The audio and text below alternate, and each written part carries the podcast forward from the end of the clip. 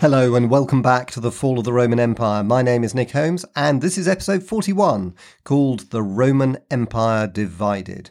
At the end of the last episode, we left Theodosius I dead in Milan on the 17th of January 395, with his two sons, Arcadius and Honorius, his successors in East and West. Although it had always been his carefully nurtured plan to leave the empire to his two sons, his death had occurred much earlier than anyone had expected, and this meant there were two major problems. First, both his sons were too young to rule. Arcadius was 17 and Honorius was only 11. Now, if Arcadius had been an exceptionally gifted young man, then perhaps, at the age of 17, he could have risen to the challenge. But unfortunately for the Romans, neither Honorius nor Arcadius were exceptionally gifted. And although Theodosius had no doubt hoped to train them for the demanding roles they were to inherit, his premature death prevented him from doing this. Consequently, during the end of the 4th century and the beginning of the 5th, Arcadius died in 408 while Honorius lasted until 423, the empire suffered from having two exceptionally weak emperors. Second, the main result of this weak leadership was the increasing division of the empire between East and West. This was because court officials and generals in Milan and Constantinople dominated these weak emperors and became the real power brokers. The problem this created was that they then competed against each other, causing the first real division between East and West. Because of this, historians normally mark the division of the Roman Empire from Theodosius's death in 395. Of course, the division of the empire was an old problem. As you know, ever since the crisis of the 3rd century, it had been increasingly difficult for one emperor to rule the entire empire in the way that the emperors from Augustus to Septimius Severus had done.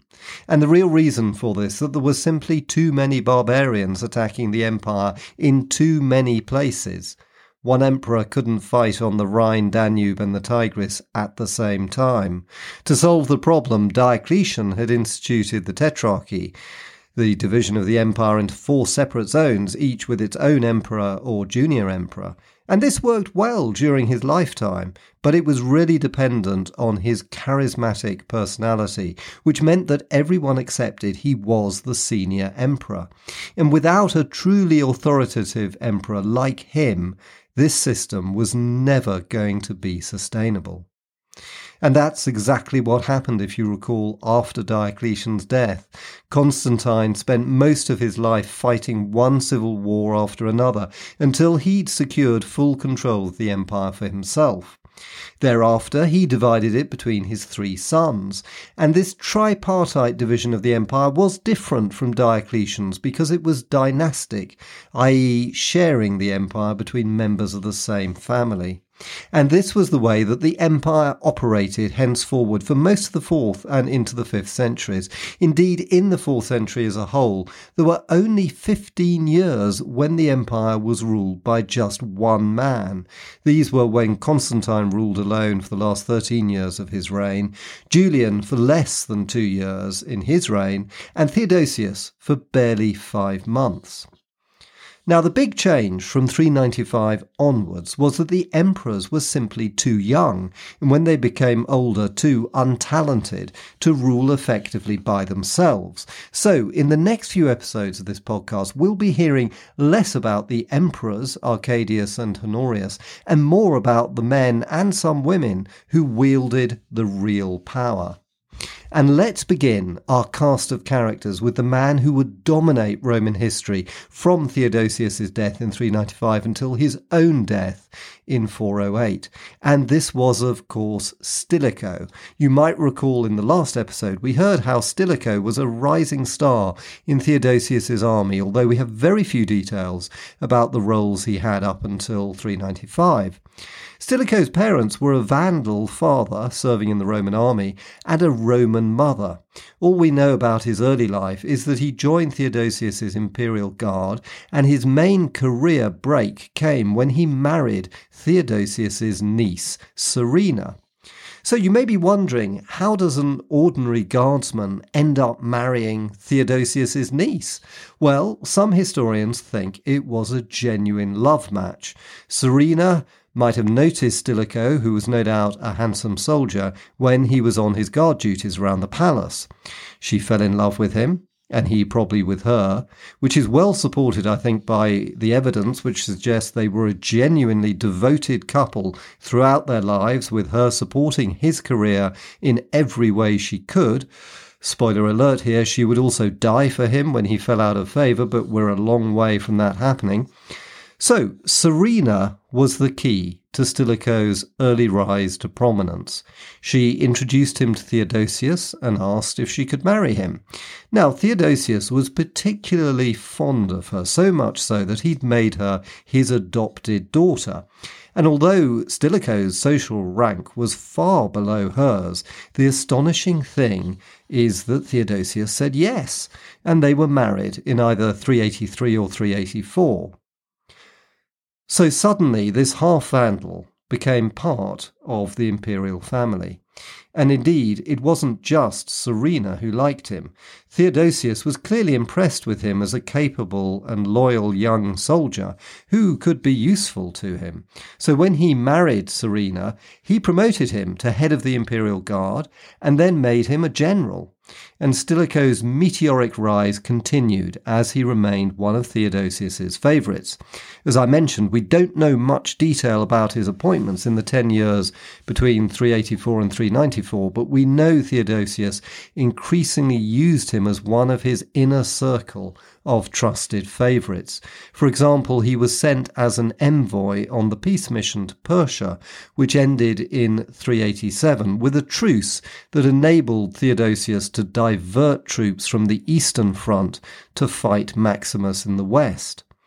Then, in 394, after the Battle of the Frigidus River, came Stilicho's biggest breakthrough when Theodosius asked him to be the commander-in-chief of the army in the west. This was a massive promotion and made him one of the most important people in the empire. But things got even better for him when a couple of months later, Theodosius's health deteriorated and he started planning for his succession. In late 394, he made Stilicho parens principum, or principal guardian of the 11-year-old Honorius, the emperor-designate in the west.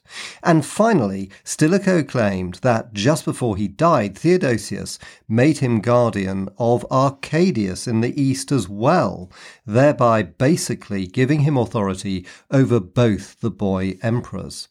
However, this claim remained controversial because there were no witnesses to it, and it was immediately rejected by Arcadius and his court in Constantinople.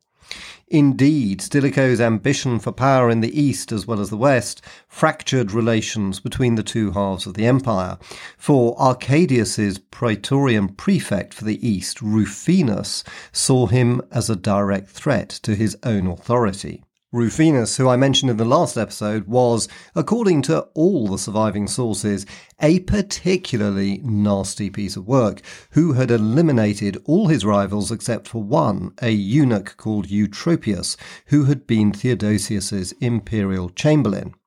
And we'll be hearing a lot more about Eutropius, who was no pushover. For example, he'd already won an important victory over Rufinus by getting Arcadius to marry a young woman who was a protégé of his called Eudocia. The story goes that Rufinus was planning to get Arcadius to marry his daughter when Eutropius cunningly found and befriended an exceptionally beautiful young woman called Eudocia. He showed a picture of her to Arcadius, who was immediately captivated, and according to the chronicler Zosimus, Eutropius managed to deceive Rufinus into thinking that Arcadius was about to marry his daughter when he suddenly announced that he would be marrying Eudocia instead. Eudocia was herself a tough operator and would henceforth hold considerable power over her weak-willed husband, and became yet another important political player. I will just mention briefly another character who we'll be hearing a lot more about in future episodes, the famous Galla Placidia. She was Theodosius' daughter by his marriage to his second wife. It should be remembered that Honorius and Arcadius were, by contrast, born to Theodosius' first wife. This was the cause of tension between them, which would become yet another destabilising factor in Roman politics. Galla Placidia would go on to play a key role in the politics of the early 5th century Roman Empire, but suffice to say at this moment she was at most 7 years old and lived with Stilicho and Serena because she'd already fallen out with her stepbrother Arcadius in Constantinople. Not a good sign, I'm sure you'll agree. We've nearly come to the end of our cast of characters who would dominate Roman politics over the next few years, but I've saved perhaps the best to last, who was, of course, Alaric, king of the Goths. And you know already that he was the man who would sack Rome in 410. So he was, to all intents and purposes, Rome's greatest enemy. But at the time, not everyone regarded him as that. You'll recall that Theodosius had made peace with the Visigoths in 382, as we call them from that date to distinguish them from the other Goths, called the Ostrogoths. As discussed in previous episodes, the Visigoths were the original tribe of Tervingi who had crossed the Danube in 376, begging for asylum from the Huns. After their victory at Adrianople, they became the first barbarians to carve out their own slice of territory within the Roman Empire. But they weren't Roman citizens, they were armed, and in 395 they decided to revolt.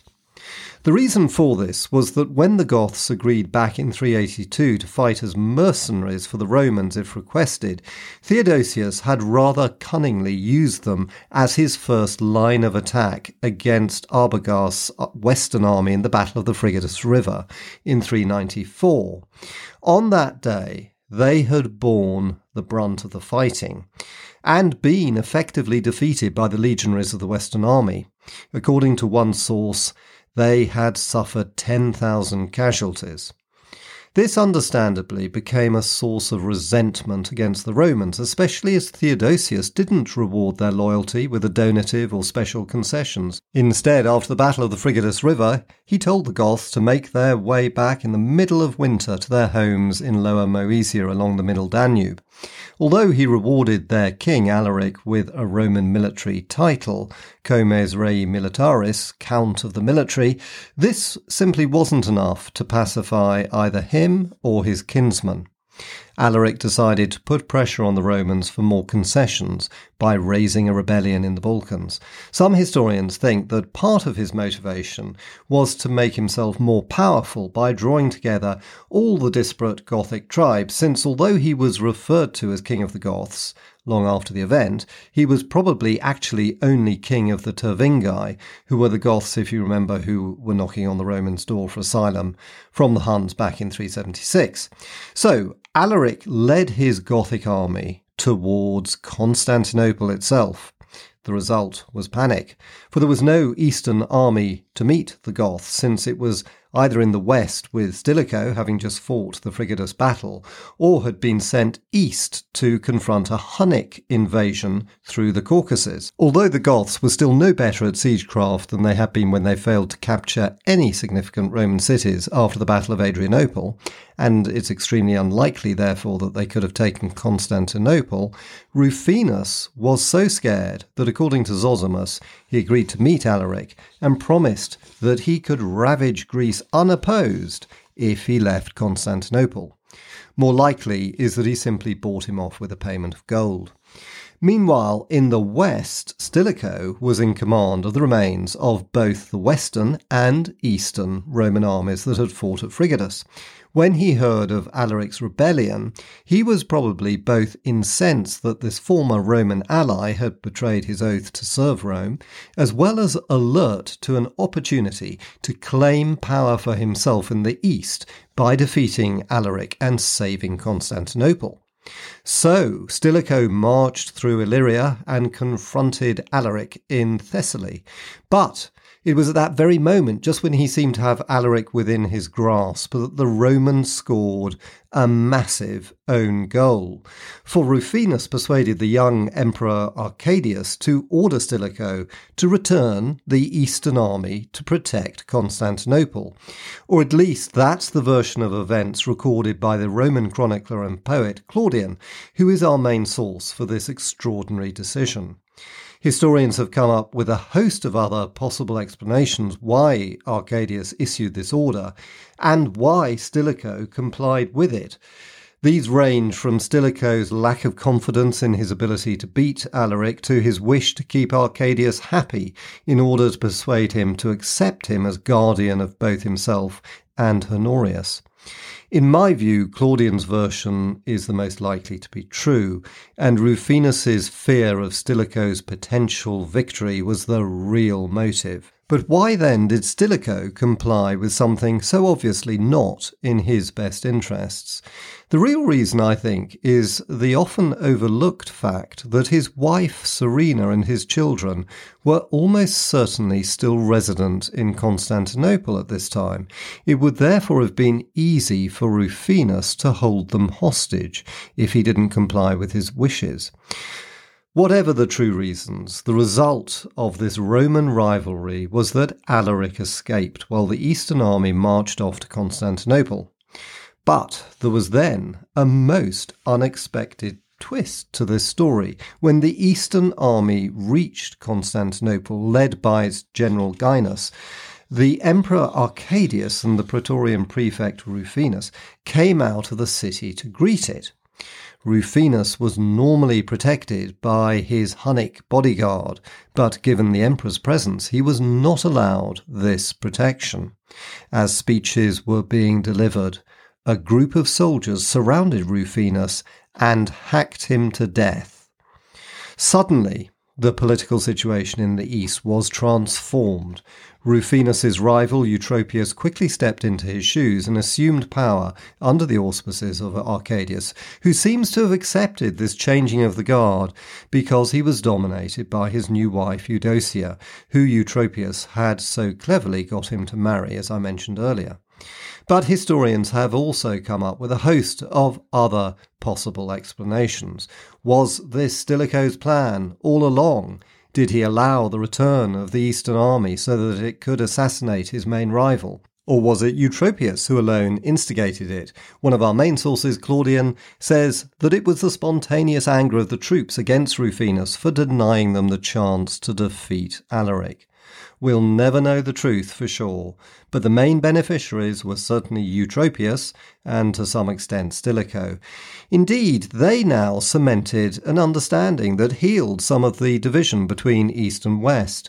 Eutropius was an astute political and military strategist, utterly different from the small-minded Rufinus, who only cared about his own political survival. Eutropius's real worry was the Huns, who were at that moment in Armenia and Mesopotamia, pillaging both Roman and Persian cities. But before striking at them, he wanted to get control of the army, and he spent 396 securing the replacement of the two main generals in the Eastern army, Timasius and Abundantius, with men of his own choosing. This took some time, since he had to organise false allegations of treason against them. Such was the brutal nature of Roman politics. As a gesture of reconciliation with Stilicho, he let him take control of half of Illyria, which, if you recall, had originally been part of the Western Empire, but which had been ceded to the Eastern Empire by Gratian when he ordered Theodosius to deal with the Goths in the Balkans. Its return to the West was a welcome sign of greater unity between the two halves of the empire. Meanwhile, Stilicho marched his army back to the west to deal with the Rhine frontier, where he led successful attacks against the Franks, securing Roman defences and also raising recruits from the German tribes to augment his Gallic legions. Contemporaries record a shortage of Roman manpower due to the large landowners being unwilling to release peasants for service in the army. And this is an important subject we'll return to in future episodes, since it was yet another contributor to the decline of the Roman army. By winning some small-scale victories over the Germans in the west, Stilicho was hoping to boost the Western army's morale, as it was still demoralised from its defeats at the Frigidus battle and the earlier conflict between Theodosius and Maximus. In addition, Stilicho spent time securing the support of the Roman Senate by giving it more legislative power and working with a prominent senator called Symmachus to appoint mutually acceptable ministers to government posts. So, while Stilicho and Eutropius were consolidating their power, what was Alaric doing? The answer is that he invaded Greece, where he besieged one city after another, although Thebes and Athens, the two bigger cities, were beyond his grasp. However, this was not a totally destructive expedition, since Alaric was really hoping to be given a position in the Roman army. Consequently, it seems the Goths didn't destroy property as much as extort protection money from the Greek population for not destroying property. In this context, Eutropius seems to have regarded Alaric more as a potential ally than as an enemy, and this was why East-West relations again started to deteriorate. For Stilicho certainly did not regard Alaric as a potential ally. Indeed, he was keen to destroy him and solve the Gothic problem once and for all, although his motivation was probably more about self-promotion than true concern for the future of the Roman Empire. So he started getting ready to strike again at Alaric, and in early 397 he crossed the Adriatic with an army of legionaries and German mercenaries, landing at Corinth in Greece, which was of course part of the Eastern Empire. Did Stilicho ask permission to solve this Gothic problem for the Eastern Empire? No. And Eutropius didn't take this well. Indeed, he saw it as a play by Stilicho to win power in the east, and he was alarmed when Stilicho came into contact with the Goths and defeated them in a number of small skirmishes. But just as the Goths were retreating, and it seemed that a Roman victory was within sight, Eutropius did his best to thwart Stilicho by persuading the Emperor Arcadius to declare him a hostis publicus, or public enemy of the state. In this way, any hope of cooperation between East and West was shattered yet again, and yet again Alaric took advantage of the divided Roman Empire. With the Eastern army not standing in their way, the Goths simply retreated east out of the grasp of Stilicho's Western legionaries, and Stilicho couldn't pursue them since the Greek cities even closed their gates to his men and deprived them of provisions. Eutropius had ensured Alaric's survival as a buffer to protect him against Stilicho. After a campaign of only some 10 weeks, Stilicho gave up and returned to Italy. Eutropius then effectively made an alliance with Alaric against Stilicho by promoting him to a position within the Roman army as Magister Militum of Illyria. He allowed the Goths to occupy the half of Illyria that still belonged to the Eastern Empire and was right next to the Western Empire. Alaric and his followers settled down to enjoy the benefits of Roman pay as frontier guards. The divided Roman Empire had enabled Alaric, its chief enemy and the man who would eventually sack Rome, not only to survive, but to prosper.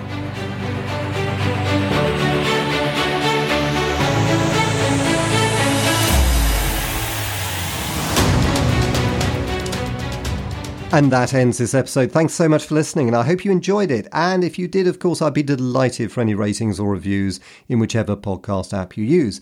And next week, we'll continue with the Roman Empire's slide towards destruction. Thanks for listening, and see you next time.